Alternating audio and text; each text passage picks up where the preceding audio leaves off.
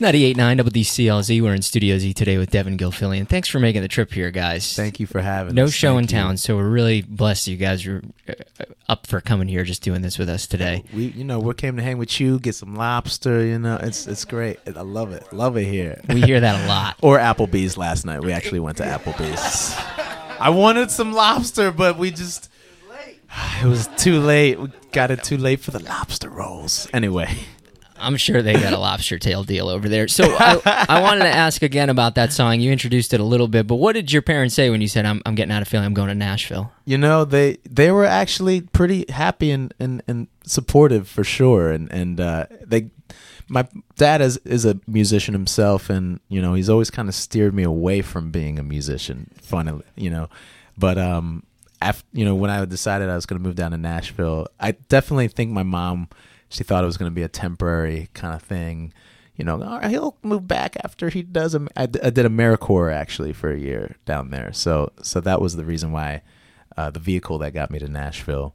But you know, they thought I was going to move back home after that, and I was like, Nah, I'm going. I'm gonna play some music down here. That's what I'm gonna do. How long into AmeriCorps did you realize you weren't going to be going back to Philly? I probably I knew that I wasn't going back to Philly. Like probably like as I got to Nashville, I was like, yeah, I this is. It just felt like home. It felt like everybody and where I came, where I grew up at outside of Philly, it didn't feel like mu- being a musician was a, a like an actual career. It was a like you told people like, oh yeah, I'm a musician. They're like, oh nice.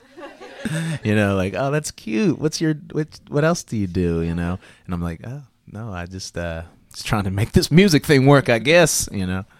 And Philly music scene is kind of a weird thing because, like, uh, you look at artists Amos Lee, G Love, War on Drugs, like some of Oh, those, you just yeah. don't think they don't really say, "Hey, we're from Philly," I guess. So I, I sometimes I feel like that scene gets lost. It does. It totally does. It's you know, it's there. I feel like the Philly scene is is is is so cool and and you know, obviously you have like Amos Lee and the Roots and and like Musiq Soulchild and this like beautiful soul scene that came out of there and then you have the War on Drugs and Kurt Vile that like psychedelic rock scene and there's little scenes there um you just got to really dig dig for them and and it, it feels like you got to like I I never got got to jump into that scene. I was too young for. Uh, I was in college when all, all of it was like kind of popping off, and still a still a wee little little little guy, little grasshopper, learning my way.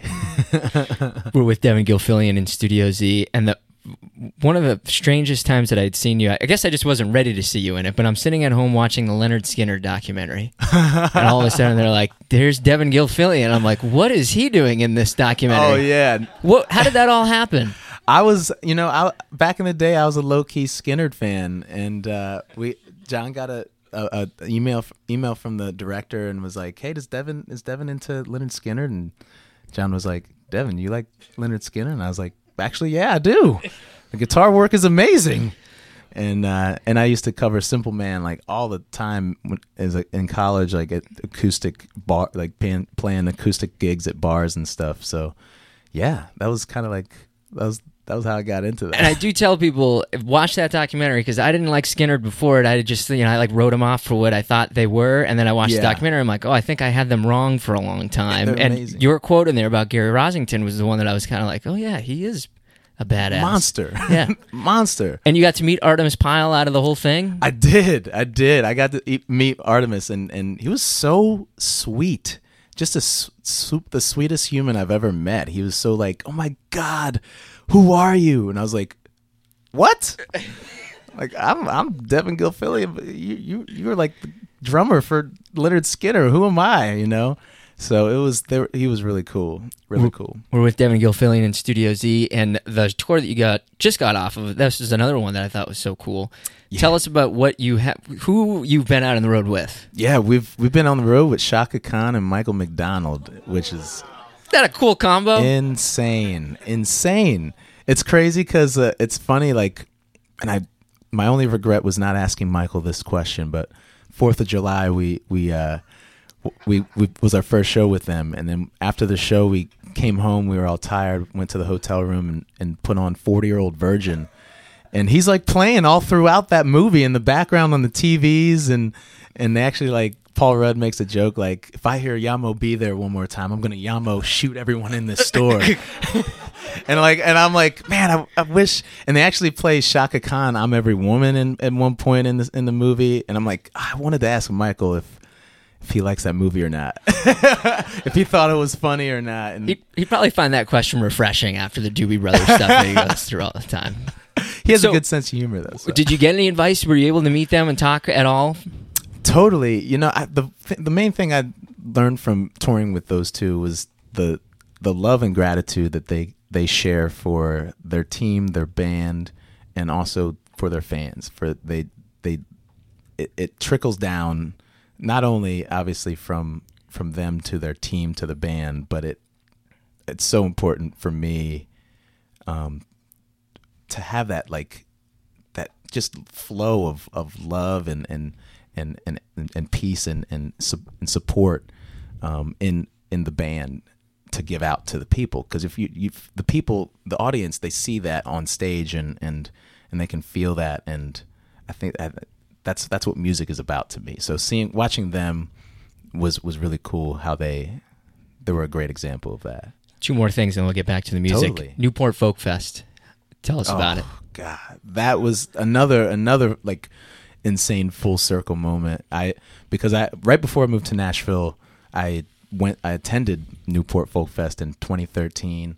Saw Trombone Shorty, who I'm going on the road with in September, which is crazy, and then saw Jim James and and Feist and um so getting to getting to play on the stage that I saw those those artists play on was was surreal, surreal, and and and just the collaborations at Newport are are just so inspiring. It's it's all about the music, you know. We're with Devon Gilfillian. We've been playing Get Out and Get It for a, a while now, a couple of months. We love the song, and it's just got this vibe and this cadence, this rhythm to the whole thing that seems really unique. Can you tell us the story, you know, how that song came about? Totally, absolutely. Thank you. It, yeah, I, I I've been obs- I've been really obsessed with like. 70s Nigerian Afro Afro beat and Afro funk and And Lynyrd Skynyrd. and Lynyrd Skynyrd, right? Like I'm all over. I'm me- I'm messed up. I'm mixed up. Um, and so that that song in particular, I was kind of just in this funk and didn't know you know how to get out. And to me, anytime I'm feeling down, I, I just throw in some some like upbeat music. And Afrobeat was it's just like it gets me moving. And so I got together with Jamie Lidell, this insane songwriter, singer, musician, and and uh, he just I was like, "Yo, Jamie, let's get into Afrobeat mode." And he was like, "Yes," and just went immediately started chopping up this beat. And we I write I wrote the song in like three hours, and it just felt it felt good. It felt right, and uh, yeah, yeah, we kind of jumped into uh, funky Afrobeat world. It was it was great. Play it for us. All right, all right. This one's called "Get Out and Get It."